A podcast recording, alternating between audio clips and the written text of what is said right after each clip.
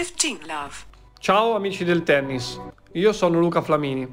Qui con me c'è Riccardo Buonamici e questo è 15 Love. Qui raccontiamo partite, personaggi e le migliori rivalità del tennis mondiale.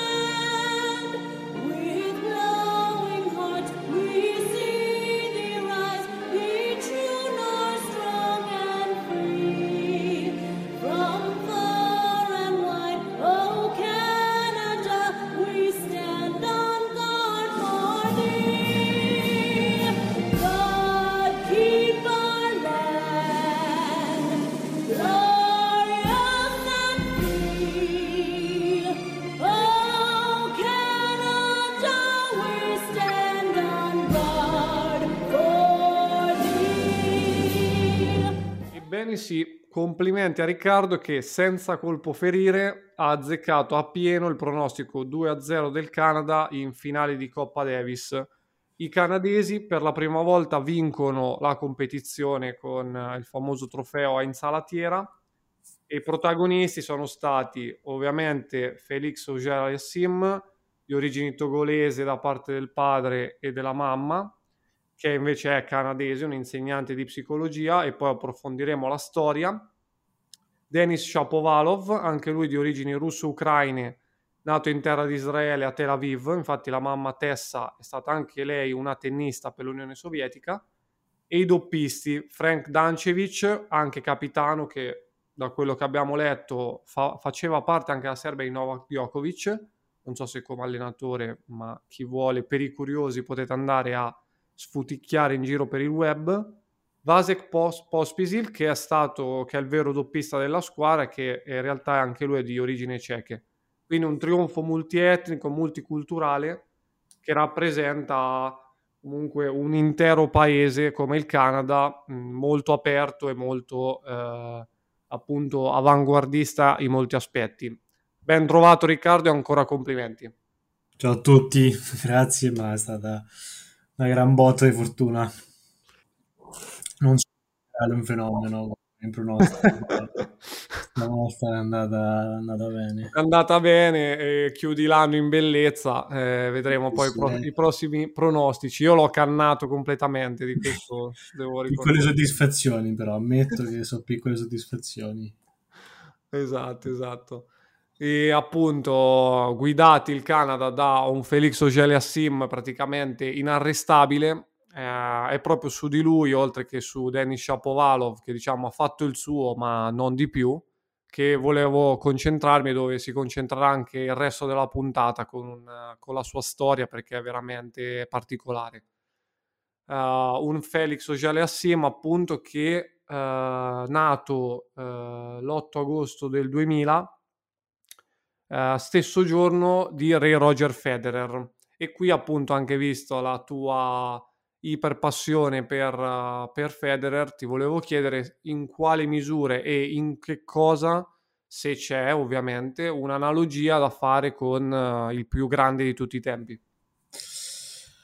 Eh, beh, ovviamente come sempre questa è una domanda che probabilmente non ha una risposta o è, o è difficile perché non, eh, non è comparabile ovviamente con nessuno, anche se sembra una frase fatta, però in realtà è così. Ci stanno sicuramente delle somiglianze, a parte quella del, della data di nascita, che comunque ormai fa sempre un po' impressione quando uno vede 8 agosto, cioè, come Federer. E beh, allora lui fisicamente è un prototipo perfetto, altissimo, snello, veloce, ha una forza fisica anche sulle gambe notevole, cosa che alla sua età Fere forse aveva, aveva meno.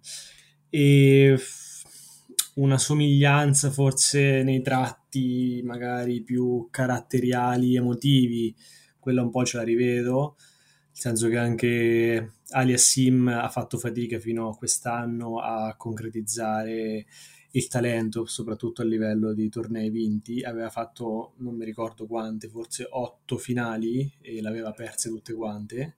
E quest'anno invece ha cambiato rotta e ha vinto sicuramente due finali consecutive e insomma si è lasciato dietro un po' questo bagaglio pesante del, del, del complesso delle finali perse. Quindi comunque non è un, un carro armato a livello magari di, di, gestione della pressione, come può essere magari un Rune o altri più gio- anche più giovani di lui.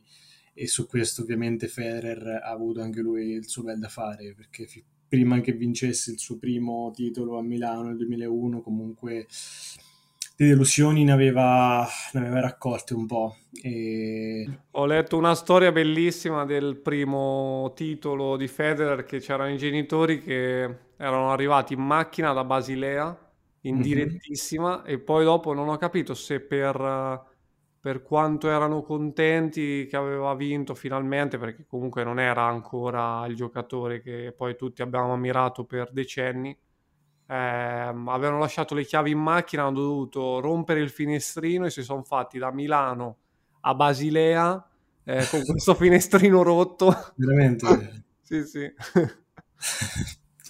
Però bene, queste le storie della vita che magari ci si concentra sempre, magari anche sui guadagni di questi, diciamo, mostri dello sport, eccetera. Poi in realtà dietro ci sono sempre storie familiari e, e di aneddoti, insomma. Sì, soprattutto finché il giocatore non si afferma, comunque è dura perché soprattutto con questi giocatori qua che hanno una pressione mediatica veramente grossa, ovviamente grazie al talento che, che esprimono, però finché non, non, confermano con i risultati è un continu- una continua frustrazione comunque è quello che è successo sia a Federer e anche, anche agli Assim e quindi sì a livello tennistico ehm, Aliassim a livello di fondamentali è solidissimo dritto, rovescio, servizio magari anche di più rispetto a un Federer 21enne in cui il rovescio era ancora in fase di di costruzione o comunque di perfezionamento. Certo, la completezza uh, di Federer uh, non c'è a livello del gioco a tutto campo, però la solidità è, è notevole. Se, se riesce a um, acquisire una sicurezza dei suoi mezzi e una gestione della pressione eh, da, da top 10 quale è, sicuramente è un giocatore a slam. Assolutamente, poi ovviamente da, mm, deve cercare continuità non solo su alcune superfici dove magari si trova meglio, ma su tutte. E poi sull'erba, ovviamente, secondo me, eh, correggimi se sbaglio, una delle somiglianze che io ci ho visto è anche, tra virgolette, l'eleganza, eh, a parte i movimenti, ad esempio il rovescio è totalmente diverso, per esempio, però... Mm eh, hanno un'eleganza anche mh, dopo che vincono il rispetto degli avversari mh, veramente invidiabile.